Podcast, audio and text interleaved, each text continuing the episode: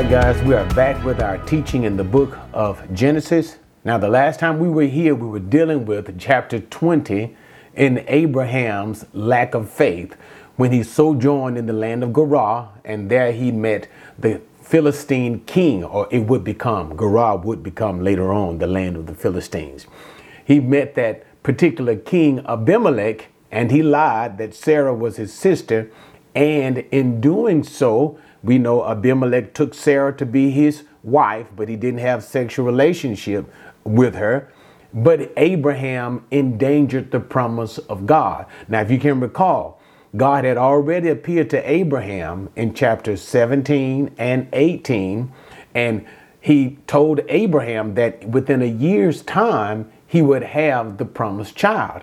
And so by the time Abraham is in the land of Gerar, under the Philistine king Abimelech, uh, Sarah is either pregnant and not showing or hadn't quite gotten pregnant yet. So only a short amount of time has passed when God had actually appeared to Abraham and Sarah had not yet had the child, therefore endangering the promises of God. So what did God have to do? He had to rescue Abraham and deliver him from Abimelech but nevertheless, there was a, distinct, a difference that we have to remember too, because this will also uh, play a role as we look into today's chapter.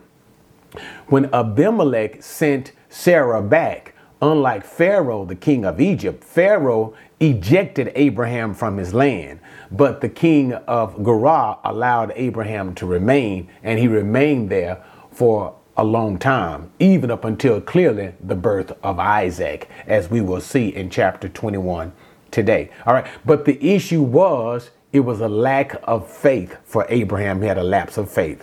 Now let's get ready to go into chapter number 21, where God finally fulfills his promises to Abraham.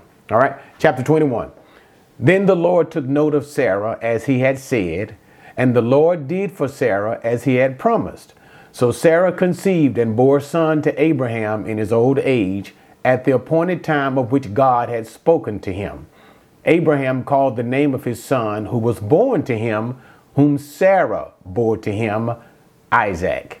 All right, so let's talk about that. Now, I may, most likely, I'm going to cover a, a lot more verses and it's not necessary to get into a deep dive into any type of exegetical discourse in the verses whatsoever, because for the most part, is narrative. That is, it's basically like a story. All right. And so what we ha- have here is the fulfillment of the promise of God. And once again, chapter 17 and 18, the promise that God had made to Abraham to visit when it says to visit, that means God did the thing that he said he would do. So when it say God took note of Sarah, that's actually God visited Sarah. Okay.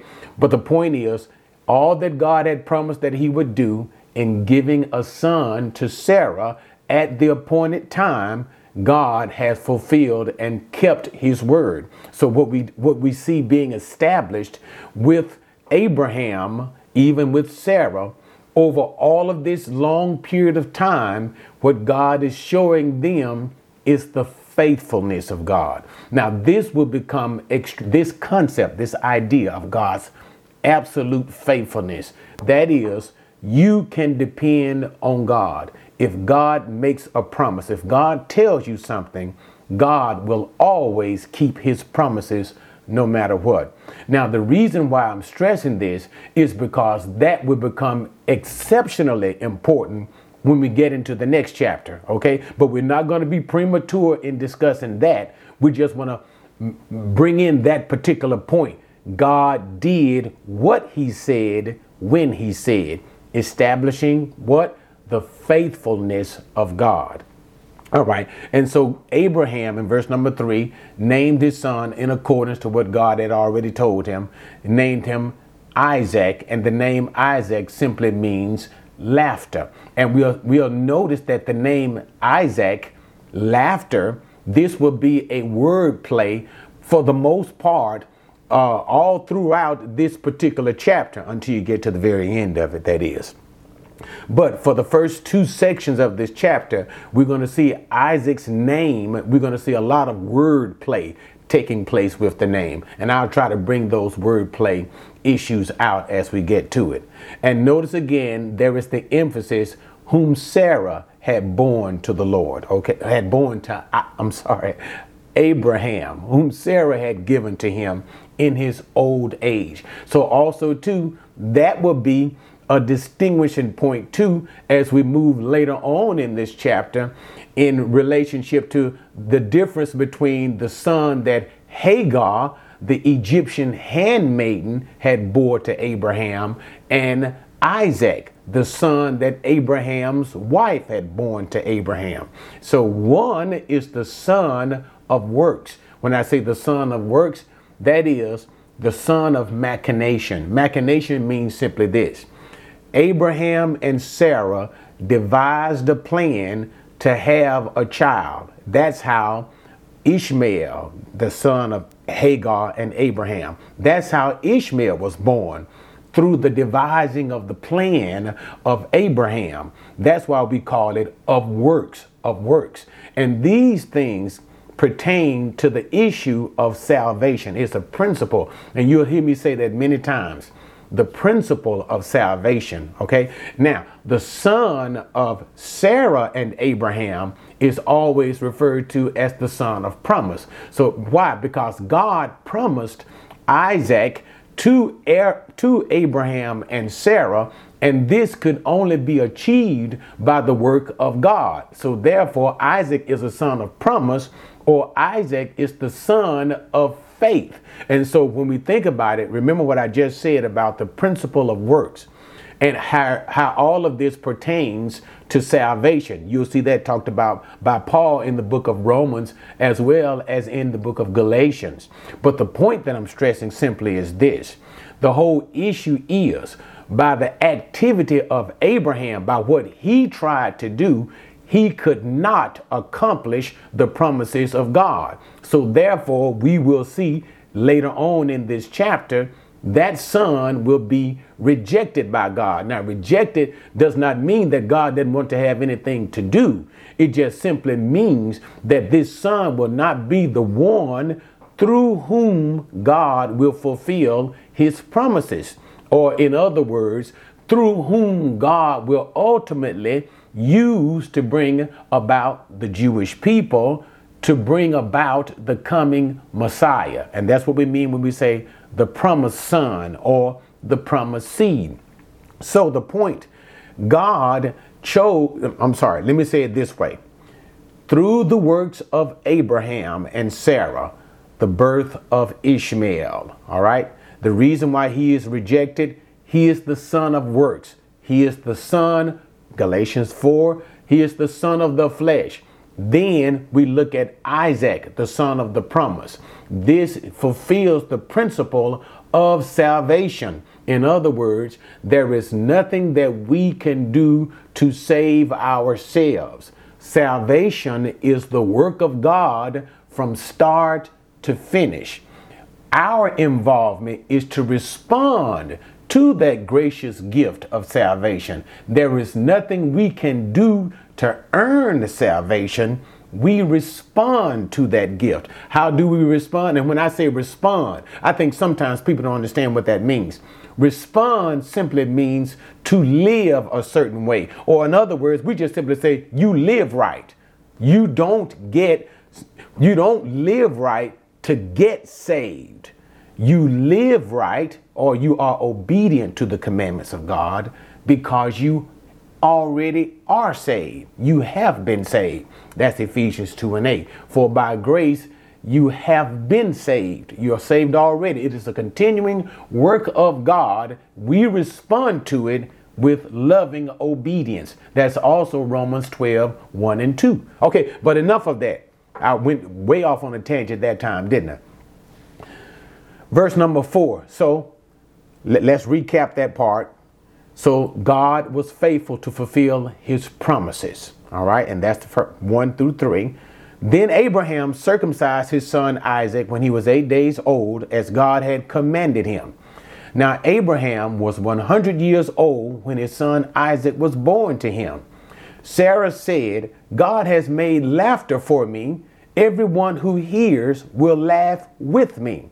And she said, Who would have said to Abraham that Sarah would nurse children? Yet I have borne him a son in his old age. The child grew and was weaned, and Abraham made a great feast on the day that Isaac was weaned. All right, so we find in that verse number four, according to the covenant that God had made, made with Abraham, and that was the covenant of circumcision in chapter 17.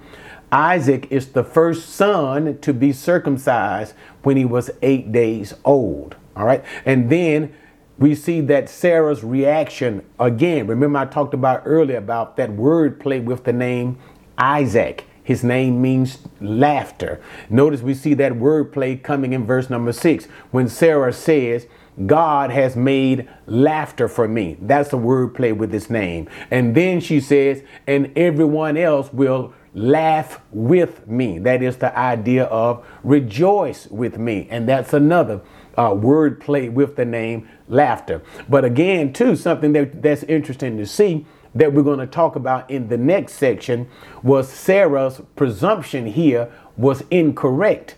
Everyone was not rejoicing with her because we're going to find out that there is still hostility that exists between and, and, clearly that's between Hagar, that is Ishmael's mother, as well as Hagar's son, Ishmael himself. And so everybody is not rejoicing at the birth of Isaac and Abraham's son in his old age. But nevertheless, we'll get to that bridge when we cross it, okay? So the point is, we see rejoicing, and verse number eight ends with the fact that there's a passage of time from the birth of Isaac until the point they said he's weaned. And so uh, Jewish babies were generally weaned anywhere from about three to five years of age. Three to five years of age at that time.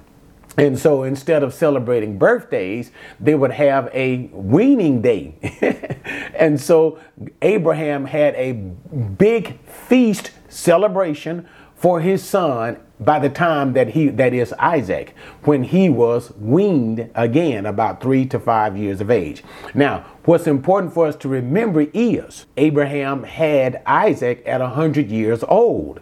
That would make Ishmael anywhere from roughly around to just add 3 to basically 5 years of age to that particular number.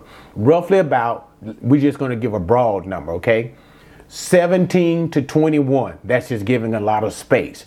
So, in other words, Ishmael is not a little boy at the time of the weaning festival that Abraham has thrown for him. And because this is the section that we're about to move into.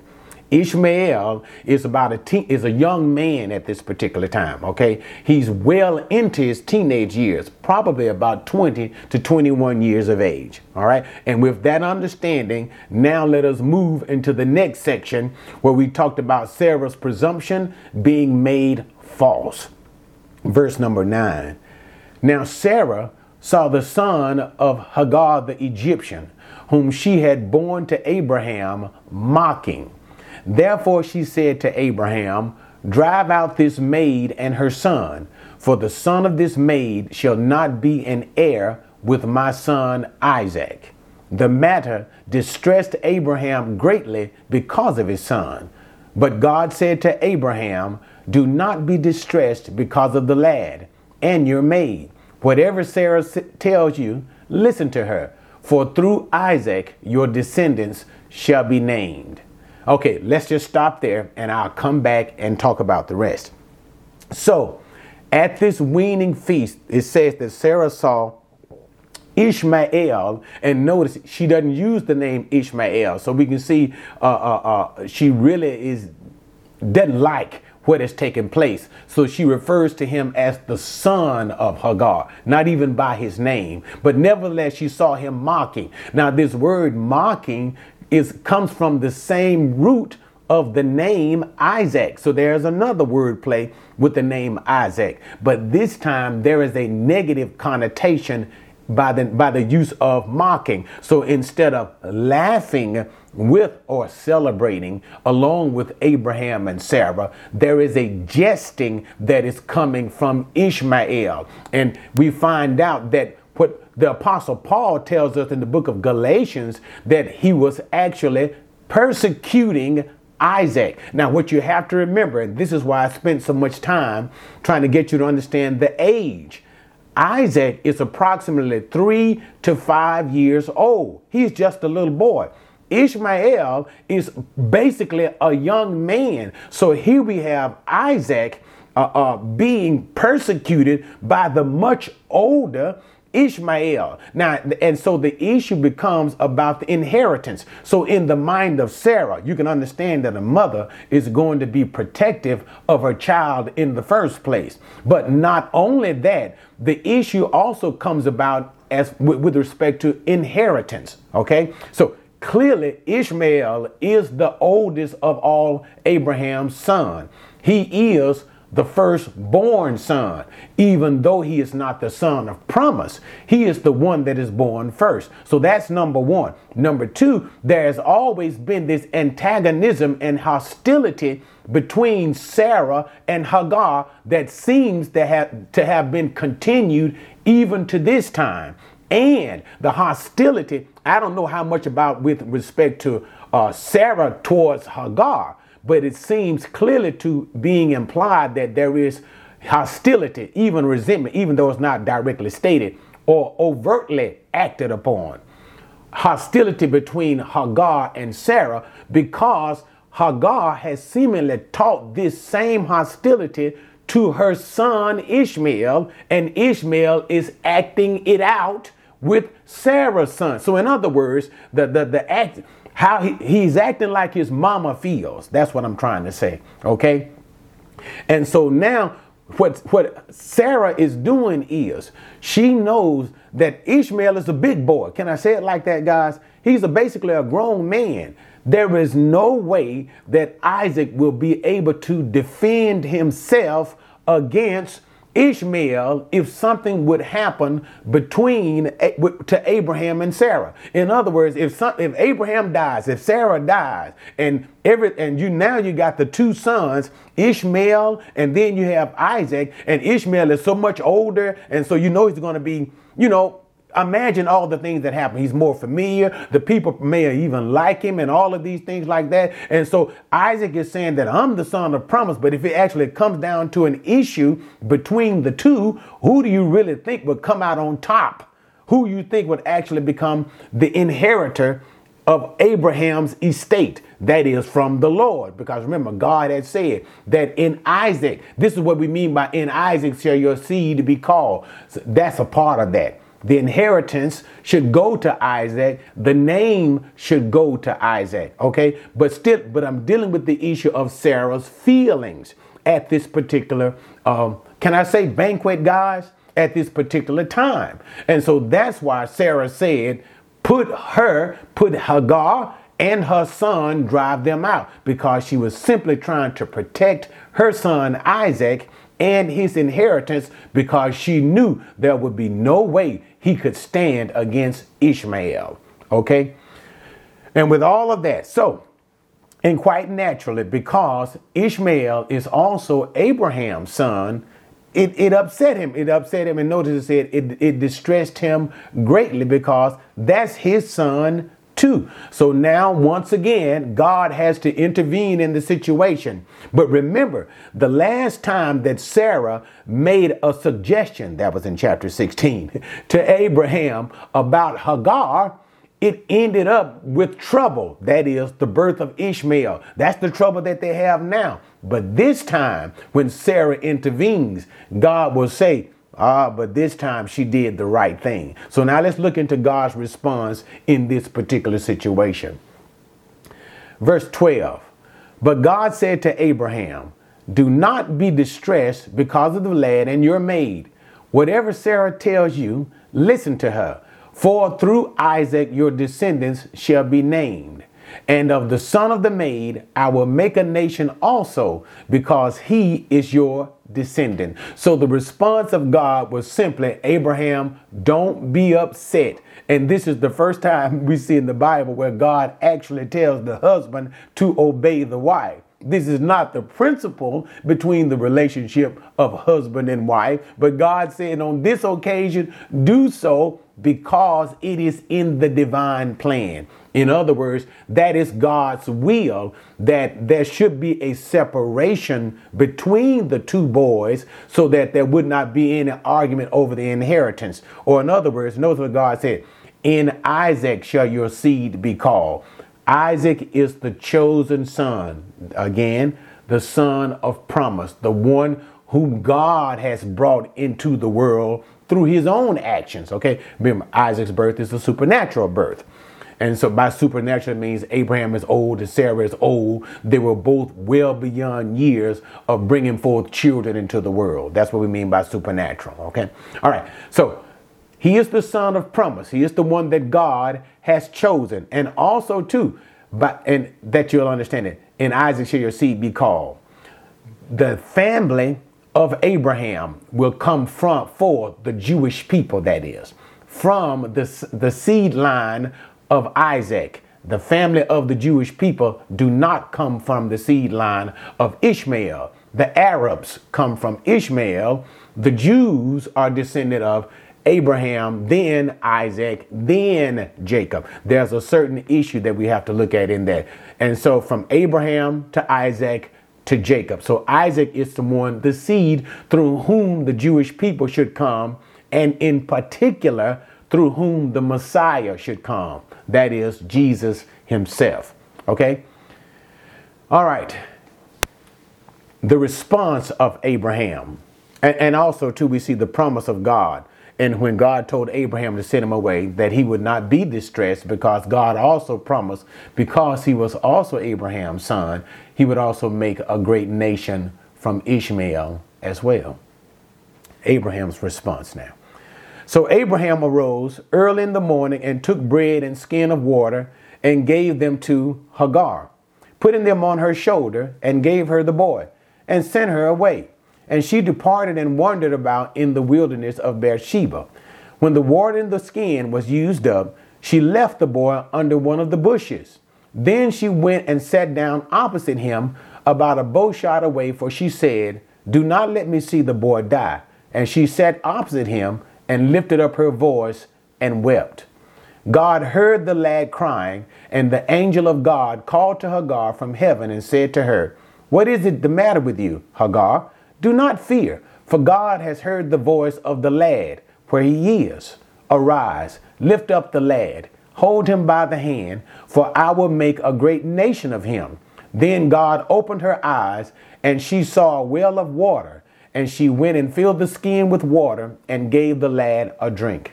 God was with the lad, and he grew, and he lived in the wilderness and became an archer.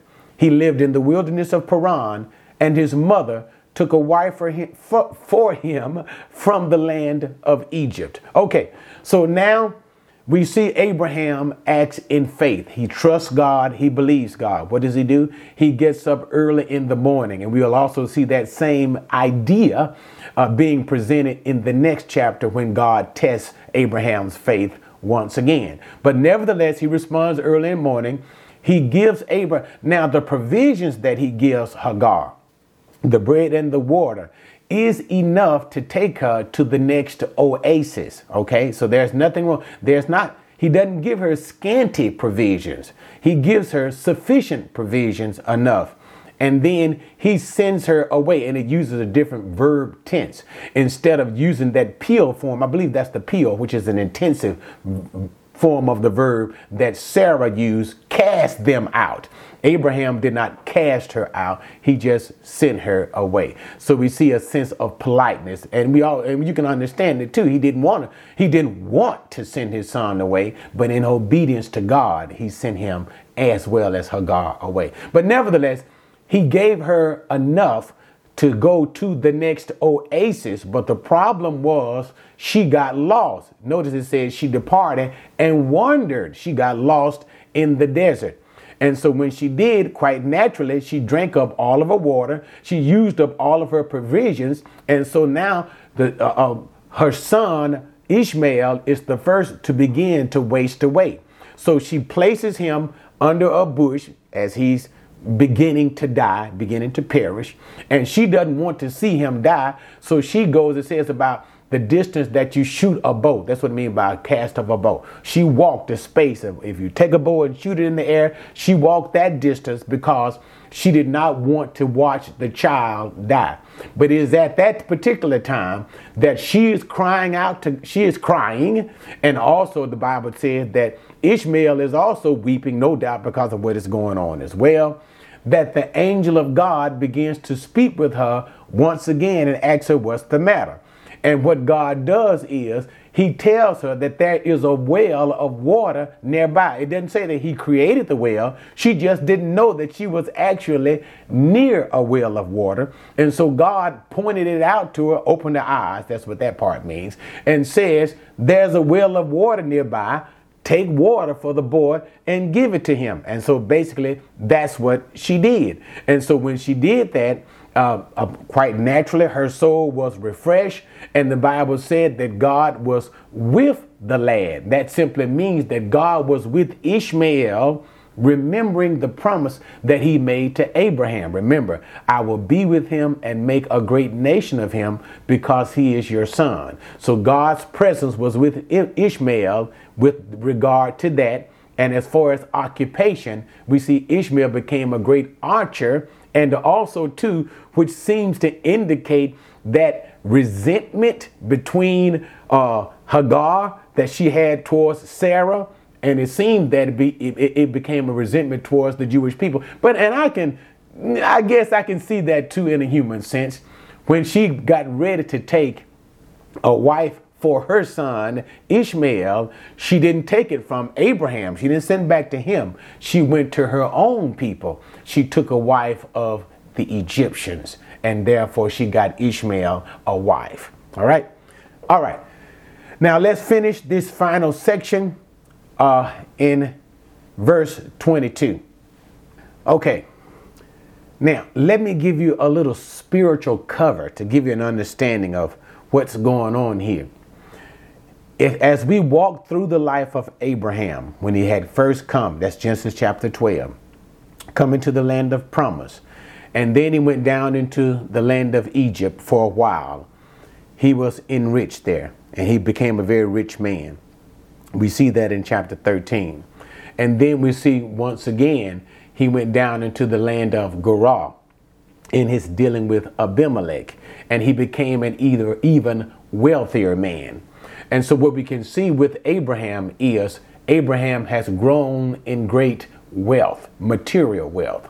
Now we see the promise of God and Abraham having a son now being fulfilled. So we see the picture that is being set for Abraham is a sense of completeness, one of wealth, and one of a great sheik. I mean, what I mean sheik is a great tribal chieftain in the land. Remember, Abraham is still in the land of Gerar, in the land of the Philistines. So now the picture of Abraham is that he is a great and powerful chieftain. And so, therefore, we can see how God has fulfilled his promise to Abraham in that he has blessed Abraham. That's the Genesis chapter 12. When God promises to bless Abraham, that fulfillment is pretty much coming to pass and how God promises to make his name great that is becoming is coming to pass and that how God has promised to give him a seed and to build a nation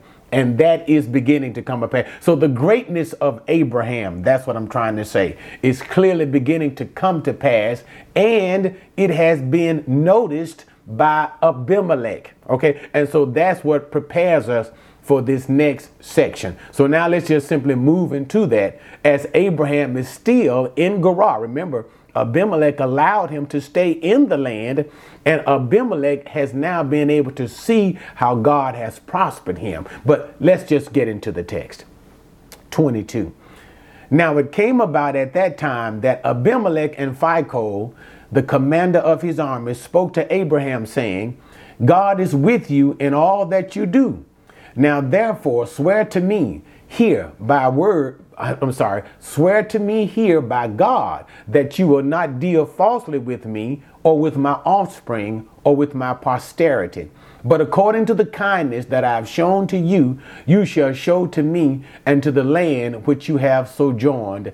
Abraham said, I swear it. Okay, so now with all of that, remember that what I was just saying. Abraham being a great chieftain, it has now gotten the attention clearly of Abimelech. And so this is it. And also, too, is the issue of security. We can see that that principle is being established here, too, in the text. The security of Abraham, which will be a continual issue for the Jewish people. Even today, the idea of security and remaining or abiding in the land. Abiding in the land in a state, in a blessed state. And so that's the whole issue that we're looking forward to in the establishment of the kingdom. And this will only be done by Jesus. I really went on a tangent with that guy, and I think you guys may not understand it, but nevertheless, that's the spiritual principle that's being established all throughout the scriptures. It is the hope of the Jewish people, the hope that can only be done, fulfilled through Jesus the Messiah. He is the only one can give them this security in the land of promise in Israel. That's all I was trying to say about that. Okay? But nevertheless, that's the principle that we see here with Abraham. The attention of Abimelech is now gotten. Now, but you got to remember in chapter 20, the last time that we had uh, an, a dealing Abraham dealt with Abimelech, he deceived him. So therefore, we can see Abimelech does not trust Abraham, and that's not a good picture right here. So as uh, Abimelech refers to Abraham's deception, and therefore he says to Abraham, Make a covenant with me. I don't really trust you, so therefore swear to me. And that word swear also is a key idea or concept in this particular section the swearing. All right. But nevertheless, so he comes with this guy, Phicol. Phicol is nothing more than a name, just like Abimelech is not the name of the king of Gerar, it's a title. Phicol is also simply a title for the commander of his army. So he was uh, um, with him, with Abimelech. And so he noticed how God had prospered Abraham. That's another thing. Remember how God said to Abraham, I will bless you, right? And Abimelech clearly wants to be, he wants a part of this blessing, this association of being blessed with Abraham, as well as probably no doubt an issue of security by, by virtue of establishing a covenant with Abraham. But nevertheless, so he made him swear, all right, that he would always deal right with him, with his offspring, or with his posterity. And Abraham made an oath with Abimelech. Verse 25. Now there also was an occasion there was a, a reversal of the occasion. Remember, it was in chapter 20 that Abimelech uh, uh, uh, upbraided Abraham because of his deception. Now we're going to see Abraham upbraid Abimelech on this occasion. But Abraham complained to Abimelech because of the well of water which the servants of Abimelech had seized. And, and Abimelech said, I do not know what, what has done this thing. I'm sorry. I do not know who has done this thing. You did not tell me, nor did I hear of it until today. Abraham took sheep and oxen and gave them to Abimelech, and the two of them made a covenant. Then Abraham set seven ewe lambs of the flock by themselves. Abimelech said to Abraham, What do these seven ewe lambs mean? Which you have set by themselves. He said, You shall take these seven ewe lambs from my hand, so that it may be a witness to me that I dug this well. Therefore, the, he called the name of that place Beersheba, because there the two of them took an oath. So they made a covenant at Beersheba, and Abimelech and Phicol, the commander of his army, arose and returned to the land of the Philistines. All right, so now let's finish this issue of Abimelech and Abraham. So Abraham now brings to Abimelech's attention that there has been a disagreement between the servants of Abraham and the servants of Abimelech about a well. And so Abimelech simply says, he protests and simply says he knew nothing about it. And clearly, Abraham accepts what he has to say. He believes that Abimelech knew nothing about it. And what he does is he just simply he makes the covenant. Remember the whole covenant. He Abimelech came to Abraham about a covenant of security and peace between the two of them. And that's when we see in verse number 27 the sheep and the oxen. These, these things were gifts that Abraham gave to Abimelech for the making of the covenant of security. So that's one part of it. All right. Now we have to deal with the issue about the argument of the well. It's not an argument between Abraham and Abimelech, but it's still an issue. And what Abraham doing, did was he took seven lambs and put them to the side. Those seven lambs, which were different from the other animals that Abraham had gave Abimelech for the covenant, so it took his attention. He asked everybody, he said, What is the meaning? What's the purpose of these additional animals? And Abraham just simply said, It is a payment that this well that, that, that we're talking about today is my well. Uh, my servants dug this well and it's mine, and we're never going to argue about this well again. And so, therefore, Abimelech accepted payments. So he took the sheep and the oxen as well as the seven additional uh, ewe lambs, as the scripture said. Okay. Now, another thing too, he calls it Beersheba, Beersheba, which means literally the well of an oath. The well of an oath. Shiva comes from, so it, it, it basically uh, relates to two root Hebrew words. Shiva meaning seven, and Shiva, which means oath. Okay, so well of an oath, it means that, and also well of seven. So the idea, the idea clearly is this well is named by what is taking place. An oath that is being made between Abimelech and Abraham, as well as the seven ewe lambs that are given for the payment of the well itself, the well of an oath, the well of seven, or Beersheba, Beersheba, as we would say in English. All right, so now let's finish. 33. Abraham planted a tamarisk tree at Beersheba, and there he called on the name of the Lord, the everlasting God. And Abraham sojourned in the land of the Philistines for many days. So it ends and talks about Abraham planting a tamarisk tree in Beersheba. And this is basically all I'm thing is saying is this by the planting of the tree. Notice, remember, you would always see uh, in the previous text that we talked about Abraham, the moving from place to place, the sojourning. But by the planting of a tree, it indicates Abraham is now being more permanently dwelling at a particular place. So Abraham saying, I will stay here. So we see the idea once again of what security and permanence in the land. All right. And there he says he called on the name of the Lord. That means that Abraham erected a place for public worship. Also, we also want, we want to draw your attention to by putting a place of public worship, even there, what? The people who were living in Gerar, later who would become the Philistines, Abraham became a witness to the people uh, whom he was around of the name of the true God. So the point of God for his people, even for Abraham, even for Abraham, is that in choosing out Abraham, even the Jewish people, God would have a witness of himself for the nations.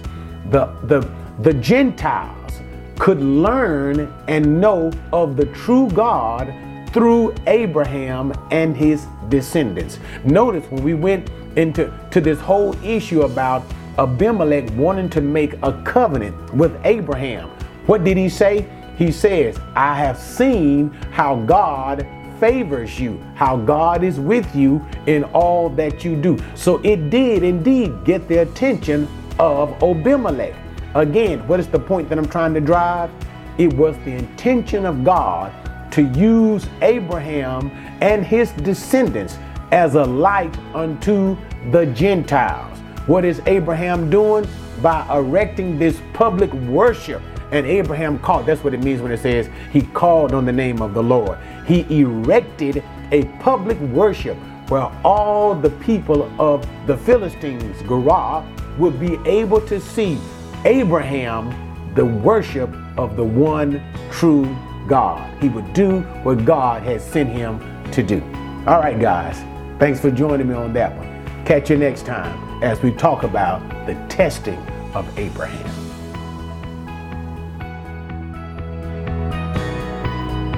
Have you subscribed yet? What are you waiting for? Subscribe now.